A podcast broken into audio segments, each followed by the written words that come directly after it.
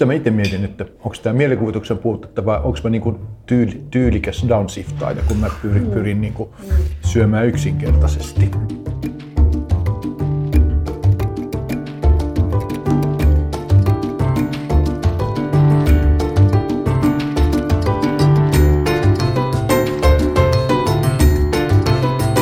Tervetuloa kuuntelemaan Ruokaa sydämellä podcastia.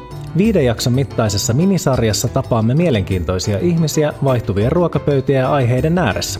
Olen Lauri Vuolio, tämän sarjan tuottaja ja vieressäni istuu Anna Kara, ravitsemusasiantuntija Sydänliitosta. Tämä on siis viiden jakson mittainen minisarja, jossa käsitellään ruokaa monelta eri kantilta, esimerkiksi ekologisuuden, vähävaraisuuden tai kehonkuvan näkökulmista. Noita juttuja suomalaiset just pohtii syömiseen liittyen.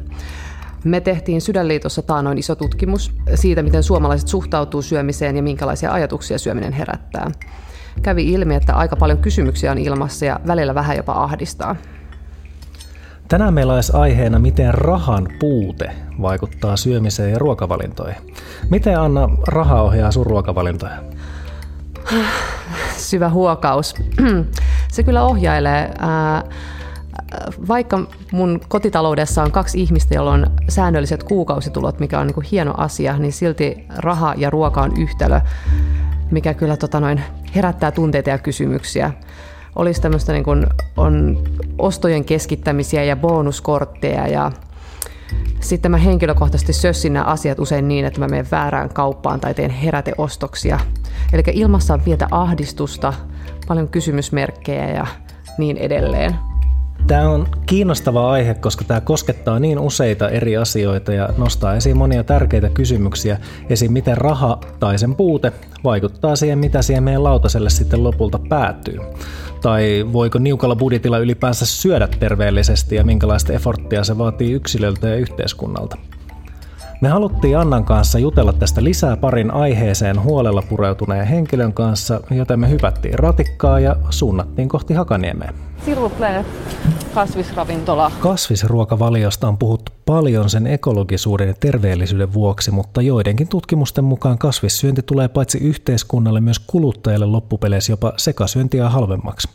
Tapaamispaikaksi me valittiin tältä pohjalta Silvo Play, suosittu vegeruokaa tarjoileva lounasravintola. Ensimmäisenä meidän vieraista paikalle saapui... Jouni! Samoin.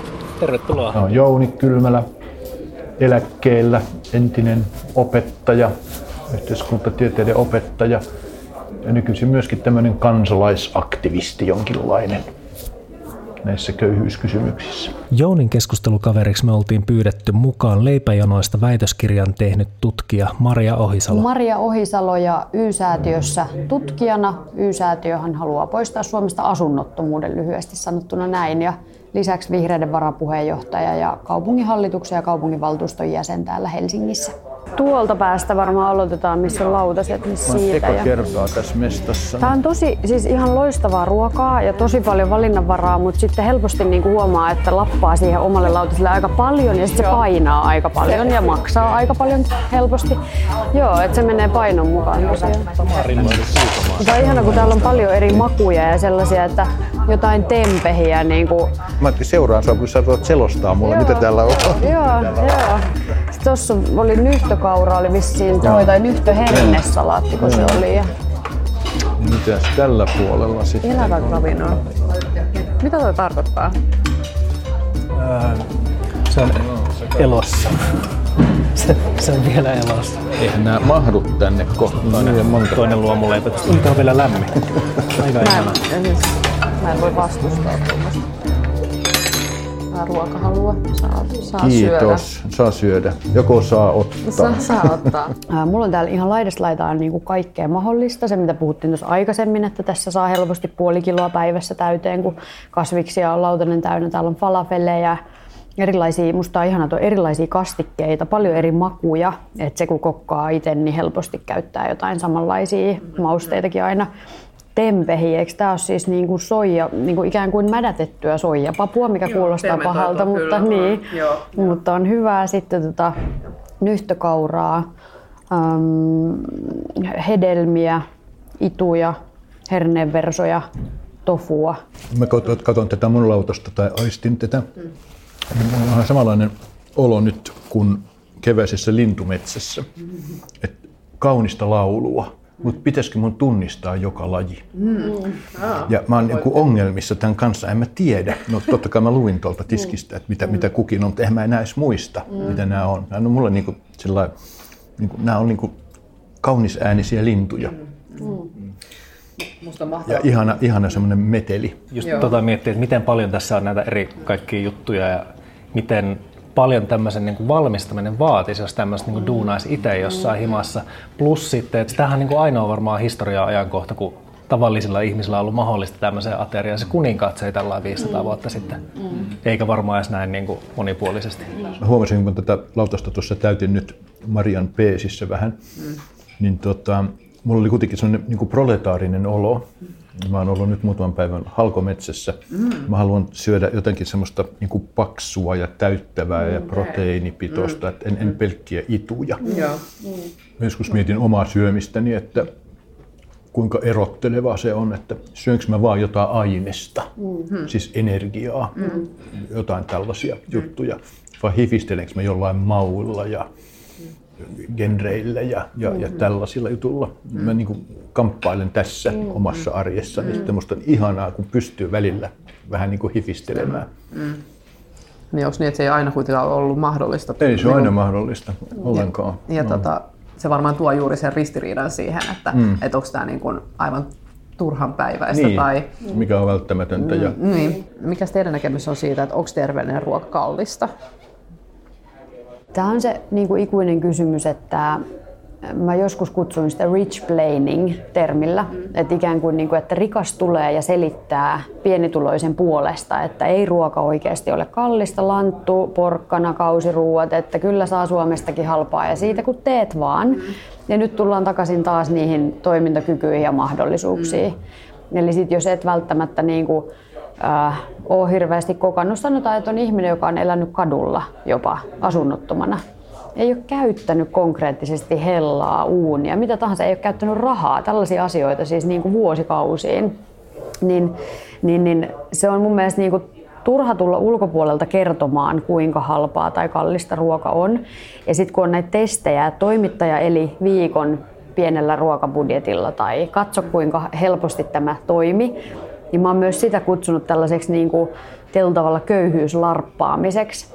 Et live action roleplay, niin kuin, että larpataan hetki sitä, millaista olisi olla pienituloinen, kun sitten taas koko elämä on valmiiksi. Siellä on sosiaaliset suhteet valmiina. Sen viikon jälkeen, jos sulla joku hajoisi, niin sä ostat sen saman tien sen jonkun asian. Mutta sillä köyhällä pienituloisella se elämä jatkuu niin kuin siitä seuraavanakin viikkona ja monta vuotta eteenpäin juuri se, että se niin kuin mielen tunneloituminen ei näy siinä viikon larppauksessa. Mä mietin omassa ruokakulttuurissa tätä, että paljonko mulle periytyy sieltä maalaiselämän. Äiti oli yksi huoltaja ja elettiin aika niukasti. Kolme lasta ja kansakouluopettajan palkka nyt niin häppöinen ollut. Että ruoka oli aina yksinkertaista. Mutta niin se oli kaikissa muissakin taloissa, ihan riippumatta siitä paljonko oli metsää ja peltoa ja näin. Mutta se oli aina sitä perunaa. Kyllä. ja leipää Kyllä. ja maitoa ja sitten jotakin siihen, joku soosi. Hmm. Sitä mä itse mietin, että onko tämä mielikuvituksen puutetta vai onko mä niinku tyyli, tyylikäs downsiftaaja, kun mä pyrin, hmm. pyrin niinku syömään yksinkertaisesti. Mun mielestä köyhyys ja moni tutkija siitä usein lähtee, että se ei ole vaan sitä, että sulla on ne resurssit, vaan se on tosi paljon sitä, miten sä pystyt niitä käyttää. Eli ne mahdollisuudet, ehkä paikoin kyvytkin, jos mietitään, että on tiettyjä vaikka fyysisiä rajoitteita. Elämässä tai niin kuin, että lääkekuluihin sit menee jonkun sairauden takia mm. rahaa, mm. niin se rajoittaa sitä, miten tätä resurssipakettia voidaan käyttää. Mm. Mm. Ja sitten mä aina niin kuin sanon siitä just, että ei riitä, että me puhutaan tuloeroista. Että vaikka tuloerot ei ole ihan hirveästi kasvanut viime vuosina, mutta silti leipäjono on pidempi kuin koskaan aikaisemmin. Mm. Sosioekonomiset terveys- hyvinvointierot on suuremmat. Ja ekonomistit mielellään haluaa katkaista sen keskustelun siihen, että tuloerot ei ole kasvanut, ei ole köyhyysongelmaa, mutta köyhyys on mun mielestä laajemmin, se on eriarvoisuutta tosi monessa muussa aspektissa. Mm, niin just. Mä niin kun tämän köyhyyskysymyksen liitän siihen, että säilyykö ihmiselle kekseliäisyys oman elämänsä suhteen. Siis semmoinen aloitekyky ja, ja tällainen. Ja jos se sammuu, niin sitten on myöskin niin kuin, on sekä subjektiivisesti että ob, myöskin objektiivisesti aika köyhässä tilassa. Mm. Mutta toinen puoli sitä on, on se, että mitä vähemmän sulla on niin kuin ikään kuin valinnan vaihtoehtoja ja muita, niin sä pystyt skarppaamaan niihin, niihin joihinkin pieniin juttuihin. Mm. Ja se ainakin mun henkilökohtaisessa sosiaalipsykologiassa se näkyy tämmöisenä, että mä pystyn kontrolloimaan mm. sitä pientä maailmaani sitten. Toisaalta se on se ahdistus, klaustrofobia, toisaalta mä hallitsen tämän. Ja, ja se on musta niinku ruuassa aika, aika tärkeä mm. juttu jollain tavalla, että tuota, se pystyt yksinkertaisesta tekemään. Mm niin, jos se näkee tavallaan niin mahdollisuutena niin. tai pystyy mm. näkemään, että, mm. että mulla on nämä raaka-aineet, mitä mä voin niin. käyttää, mitä tästä tekisi. Mutta siis nämä on ihan parhaita kokemuksia sillä niin kuin omassa keittiössä, kun tulee just himaa, unohtanut käydä kaupassa ja sitten on sillä että okei, että mä en voi nyt lähteä, että mulla nämä lapset on, että pakko tehdä jotain. Ja sitten jos siitä tulee hyvää, mm. niin sehän niin kuin, ei ole mitään niin siistiä kuin, että onnistuu tuommoisen niin MacGyverina tekee joku ihmeellisen sörsseli. Vaikka arjen selviämiskokemuksista saisikin voimaa, joissain elämäntilanteissa resurssit voivat olla niin niukassa, että jopa ihmemies voi joutua kääntymään ruoka-avun puoleen. Nälkä ja leipäjonot ovat valitettavasti yhä useamman arkea myös Suomessa. Takaisin sinne leipäjonojen maailmaan, kun siinä ollaan ruoan ympärillä ja sit sieltä on kysytty ihmisten kokemuksia, mm. niin meillä oli ajatus ensinnäkin niin kuin selvittää sitä, että keitä siellä käy mm. ja sitten jotenkin, että millaista se huono-osaisuus on ja miten se kasautuu mahdollisesti ja keille se kasautuu. Tämä oli niin kuin ehkä mun väikkärin yksilleen niin kuin keskeisimpiä nostoja se, että jopa 40 prosenttia siitä porukasta, jotka siellä käy, niin omien kokemustensa mukaan on yhtä aikaa niin kuin huono-osaisia taloudellisesti, terveydellisesti ja sosiaalisesti. Eli siellä ollaan niin kuin nälkäisiä, yksinäisiä, masentuneita, ei selvitä veloista, elintaso ei niin kuin ole hyväksi koettu, elämän laatu kokonaisuudessaan on heikkoa ja vielä ollaan tyytymättömiä fyysiseen ja psyykkiseen terveyteen.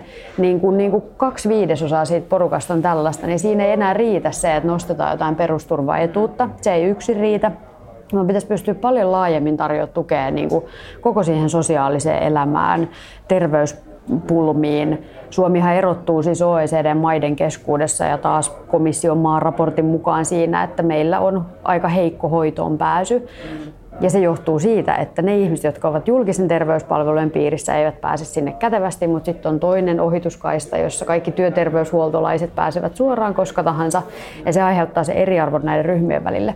Mutta pointtina siis se, että usein se huono-osaisuus nimenomaan on tällaista niin kuin monelle aspektille kasautuvaa. Mutta noista leipäjonoista, niin mä olen tasan kerran käynyt leipäjonossa sitten jo montaa viikkoa Paavalin kirkolla Hermannissa – yksi vanha mies kertoi mulle, että siellä jaetaan elintarvikkeita, että se on leipäjono. No mä menin sinne sitten katsomaan, että ketä siellä on ja näin. Mitä siellä jaettiin? Lime, hedelmiä ja inkivääriä. Kymmeniä kiloja. Me oltiin aivan pyörällä päästä. Ei ole totta. Meitä hellitään tällaisella eksotiikalla. Mehän roomuttiin sitten, meitä oli vain parikymmentä ihmistä siinä siellä. Ja tota, me lähdettiin, että ollaanko me nyt köyhiä, kun mulla on viisi kiloa inkivääriä kassissa ja, ja niitä limehedelmiä. Se oli, se oli aivan ihana. Ei ole enää kysymys niin perustarpeen tyydyttämisestä, sitä, sitä leivän trokaamisesta ja, ja, ja tällaisesta makaronipussien raahaamisesta, vaan että hei, mitä tehdään näistä? Se synnytti siinä porukassa aivan ihanan niin säpätyksen ja semmoisen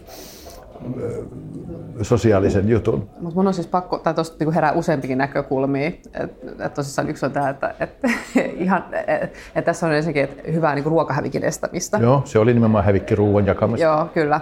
Mutta tota, äh, niin kun, sitten se, että, että jos, oliko tässä jonossa oikeasti ihmisiä, joilla oli nälkä, jotka tarvisivat jotain muutakin kuin limeä henkensä pitimikseen? No, onneksi siellä oli sitä leipää. Siellä niin kuin oli muutakin oli, tarjolla. Oli. Joo. Ei ollut muuta kuin leipää, limeä ja inkivääriä onko leipäjonojen niin kuin funktio määritelty sillä lailla, että sieltä löytyisi tavallaan, tavallaan ne asiat, mitä tarvitaan, jotta sun, niin kuin, sä pysyisit hyvin, niin kuin, hyvissä kantimissa ja siellä olisi niin kuin, tavallaan sun ruokavalioon tarvittavia asioita, proteiinita, hiilareita, rasvoja, jne.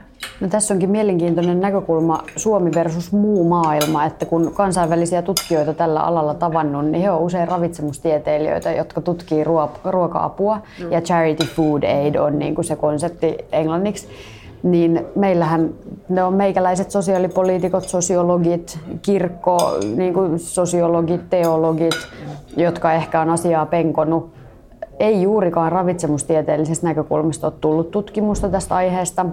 On, e, riippuu hirveän paljon siitä, mikä se jakelijataho on, millaiset heidän verkostot on, mistä sitä ruokaa tulee, että mitä siellä on kullonkin tarjolla. Ne voi vaihdella ihan laidasta laitaan. Ei ole mitään oikeastaan koko tätä kenttää siis leimaa se että ei ole mitään sääntelyä sinänsä, että olisi yhdenmukaisia sääntöjä, että kuka saa ruokaa, mistä ruokaa haetaan, mitä on tarjolla. Että voi olla todella, että, että limeä ja inkivääriä on tarjolla ja sitten niin kuin pitää ottaa se vastaan, mitä nyt sattuu saamaan sieltä. Ja sehän kertoo yhtä aikaa myös meidän niin kuin kulutusyhteiskunnasta, että me vaaditaan kuluttajina, että inkivääri ja lime on niin kuin ilta 11 vielä niin kuin Prisman tiskissä. Kaikkea pitää olla. Ketsuppia löytyy. Mä joskus laskin isosta S-Marketista niin yli melkein 30 eri ketsuppipullovaihtoehtoa. Eli mitä me vaaditaan kuluttajina, niin näkyy sitten tietyllä tavalla myös siellä ikään kuin secondary kuluttajissa, joka on musta karu niin kuin tapa ilmaista tämä asia, mutta paikoinhan se on mennyt siihen, että sitten kaikki se, joka jää ja valuu ulkopuolelle, niin päätyy sinne ruoanjakeluihin. Ja tästä Anna-Sofia Salonen kirkko, kirkkososiologian väitöskirjassaan puhuu nimenomaan tästä, että, että millainen kuluttajapositio näillä ihmisillä on että he ei saa valita. Niin kuin palkkatyössä käyvä ihminen soppaa, mm. valitsee mitä tahansa ja erottautuu ruokavalinnoilla. Mm. Mutta sitten taas täällä maailmassa ihmisillä ei ole valinnanvapautta, mikä on minusta tässä ajassa isosti elävä termi. Mm. Ja sitten kun mietitään, että mikä valinnanvapaus leipäjonossa käyvällä ihmisellä on, niin sitä ei ole ihan hirveästi. Joku määrittää aina ulkopuolelta, mitä saa ja koska ja näin. Ja tämä on ollut se kysymys, minkä takia mä oon halunnut puhua leipäjonoista siitä näkökulmasta, että et se on tärkeää avustustyötä, sitä ei kukaan niin kuin halua ottaa pois, mutta osa ihmisistä saattaisi hyötyä siitä ja pitää siitä, että voisi joskus tavata muita ihmisiä, vaikka lämpimän ruoan ääressä. Että joku muu ehkä laittaisi jonkun ruoan, mitä tahansa. Niitä vaihtoehtoja on vaikka kuinka paljon, mutta kun 90-luvulla keksittiin leipäjono, niin me ei ole jotenkin uskallettu keksiä enää mitään siihen niin kuin tilalle. Ja musta se on niin kuin vähän ongelmallista myös tämän ravitsemuksen näkökulmasta nimenomaan. Niin, niin mä, mä just mietin, että, että niin kun, äh, tämä tulee nyt puhtaasti niin ravitsemustieteilijän näkökulmasta, mutta että ihminen, äh, jolla, jos on niin kun vähäkään nälkä, joka ehkä haluaisi, ei, ei välttämättä edes tiedosta se, mitä täysipainoinen ruoka niin kun, äh, tarkoittaa ja ei välttämättä edes tarvitsisi tiedostaa, mm. mutta tuossa on yksi kohta, missä siihen niin voisi parhaimmillaan puuttua. Että et tavallaan mua helli ajatuksena niin kuin limet ja inkiväärit, mutta tavallaan nälkään ei välttämättä poista, jos sellainen tilanne on. Mutta minusta se oli tähän valinnanvapauskysymykseen, että me oltiin pakotettuja ottamaan nyt sitä limeä, mm. mutta se hauskalla tavalla myös yllätti meidät. Mm, mm. Että tota, me, me, me, että ihanaa, mulla on koko ensi tuleva vuosi niin tuota, mahdollisuus tehdä semmoisia ruokia, joihin tarvitaan inkivääriä. Mm. Koska mä kuorin ne mm. ja tehosekottimilla vedin ne semmoiseksi ihanaksi tahnaksi mm. ja pakasti. Mm. Ja samoin kuin sen, sen limen mä teen ihan samalla tavalla. Mm. Tehosekottimilla sitten suodatin ja pistin jääpalapusseihin ja pakkaseen. Mulla on aina limeä, kun mä tartten. Mutta entä jos sulla on niinku jaksamista tai, tai niinku osaamista mm. niin kuin tehdä niistä yhtään mitä Sä vaan katsot, että jaha, tässä on pussin limeä ja inkivääriä, että, että tota, näistä ei nyt nähden nälkä. Mm. Onko niin kuin, Kyllähän välillä... siellä sellaista? Tai, tai niin kuin... Kyllä mä kohtaan itse ihan omassakin niin. elämässäni välillä. Niin. Tai miksi kuka tahansa meistä mm. kohtaa sitten semmoista niin kuin masentuneisuutta ja voimattomuutta ja surua ja niin, onne, siis, onnettomuutta. Mä olisin niin kuin ton, ton pussin edessä ollut vähän mm. neuvoton. Mm. Et, Joo että musta olisi niin ollut ihana, mutta ei, auttanut, ei, ei olisi auttanut mua henkilökohtaisesti mm. sen päivittäisen leivän tai perheen ruokkimisen näkökulmasta. Mutta me saatiin sinne jonossa niinku ruo, riemua aikaa tästä, mm. ihanaa. Ja se on, Hei, mitä, se on ihanaa. Meillä syntyi keskustelua siellä, mitä mm. tehdään. Mm. Siellä käytiin myöskin keskustelua siitä, että tuota, onko tämmöinen ruoajakelu ok vai että syötäisikö yhdessä. Mm. Ja tuota, mm. siellä oli, meitä oli suurin piirtein 50-50 siinä, että siinä oli, siinä oli äitejä, joilla oli pieniä lapsia kotona. Että et ilman muuta hän syö lastensa kanssa mm. näistä tarpeista, mitä hän jakelusta mm. saa. Joo. Ja jotkut taas sitten kaipas sitä seuraa, mm. mm. sitä ateriayhteyttä ja tällaista. Miksi tehdä aina erikseen köyhäin apua jonnekin joillekin, kun voisi olla ihan hyvin näitä, nyt on jo hävikkiruokaravintoloita ja ties mitä. Ja nimenomaan niin kuin hyvätuloiset hipsulat käy sitten syömässä hävikkiruokaravintolassa. Itsekin olen käynyt ja nauttinut, niin sitten silleen, että miksi pienituloinen ihminen leipäjonosta ei voisi tulla tänne, saada se ruokansa ilmaiseksi täällä siihen olisi keinot, mahdollisuudet. Se on kyse ihan vain nyt siitä tahtotilan puutteesta. Että, niin tämä on mun niin kuin iso kysymys, että eikö kunnat edes siihen pysty, mm, mm. että se ulkona jonottaminen saataisiin edes sisätilaan, jossa olisi osalla mahdollisuus syödä, jos mm. haluaa, ja osa hakisi ruokakassia ja veisi kotiin. Se on niin kuin musta vähintä. Ja se on musta, musta niin kuin järkevää, koska siis ihmiset kokoontuu tuohon. Mm. Että eihän me saada niin kuin poliittisia mielenosoituksia ihmisiä, mutta jossain Heinolan Jyränkölän settlementin jakelussa joka viikko 2500 ihmistä kokoontuu pakosti vapaaehtoisesti siellä pihamaalla.